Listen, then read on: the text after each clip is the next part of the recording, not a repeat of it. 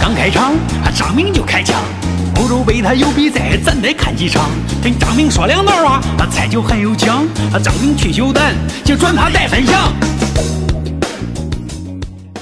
有啥说啥，有啥明说。各位好，欢迎收听有啥明说的欧洲杯特别节目《张明去球坛》啊。这最近呢，大家看到我们这节目的更新的速度是越来越慢了，主要原因是因为啊，这欧洲杯呢已经是呃接近了这个四强赛，于是乎呢比赛越来越少了，所以呢节目也越来越少了。那如果大家想关注更多有啥明说精彩内容，请在蜻蜓 FM 客户端上来关注主播张明。这样的话，只要有新节目更新，我会第一时间推送给您。新比赛关注的呢，就是波兰迎战葡萄牙啊！这场比赛呢，应该说又是一场闪电战。波兰呢，莱万多夫斯基开场两分钟就取得进球，之后呢，挨这个雷纳托桑切斯啊，通过呢自己的努力扳平比分。值得一提的是啊，这个进球的小家伙成为啊，在欧洲杯上完成进球的最年轻的球员。双方最终呢，拖入了点球大战。在点球大战的最后关头，葡萄牙呢是五比三总比分，六比四淘汰波兰。晋级四强，本场比赛呢，我们且不论有多少看点啊，最关键的是我们要说一说这个年轻的小将。我们盼望着每一场比赛当中呢，都能够出现让我们惊喜的内容。那比如说，我们要跟大家介绍的这雷纳托桑切斯啊，这小伙子今年多大岁数呢？不满十九岁吧？啊，他是一九九七年八月十八号出生，来自拜仁慕尼黑。俱乐部的一名年轻球员代表呢葡萄牙出战啊，人家呢还攻入了一个如此犀利的进球，我觉得这应该啊是亮点。而且呢，呃，打进扳平球的年轻小将雷纳托桑切斯也获得了全场比赛最高分。嗯，最关键的时候呢，是他让我们看到了葡萄牙又一颗新星呢是冉冉升起。因为呢，在欧洲杯上啊，我们送别了很多的老将，比如说卡西利亚斯啊，比如说布冯啊，呃，比如说还有已经三十一岁多的 C 罗。呃，当我们觉得呢，肥罗已经成为一个传奇啊，小罗呢渐行渐远，就剩下克里斯蒂安·罗纳尔多还在足球场上为我们奉献精彩。但是，那他也已经三十一了，名副其实的老将。所以呢，无论在场上他有着什么样的表现，我们都应该对这样的老队员表达我们的敬佩。同时，在这场比赛当中，更值得一提的是后防中间佩佩。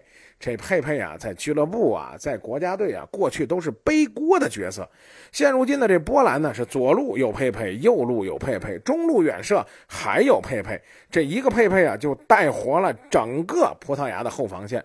可以这么讲啊，没有呢这小将的进球，葡萄牙呢坚守不到最后。没有啊佩佩在后防线上整齐的这个调度和防守，那整个葡萄牙也基本上啊就是溃不成军了。所以啊，让我们真真正正的感受一下，一支呢从来没有建立过自己王朝的球队，他们是在用什么样的方式在表达着自己对足球的敬仰。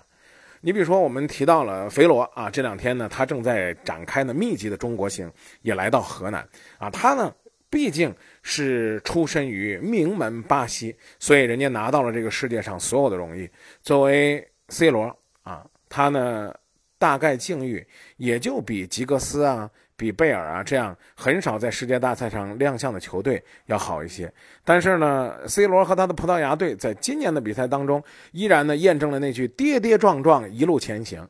这五场平局了吧？啊，是不是五场平局？人家居然呢，哎，也进了四强了。所以这就是足球的魅力。希望啊，大家今后啊，再也不说这个今年的欧洲杯啊，得八十五分钟以后看绝杀了。你要想看葡萄牙的比赛，你不把这闹钟定到一百二十分钟之后，你可能就会错过这点球决战。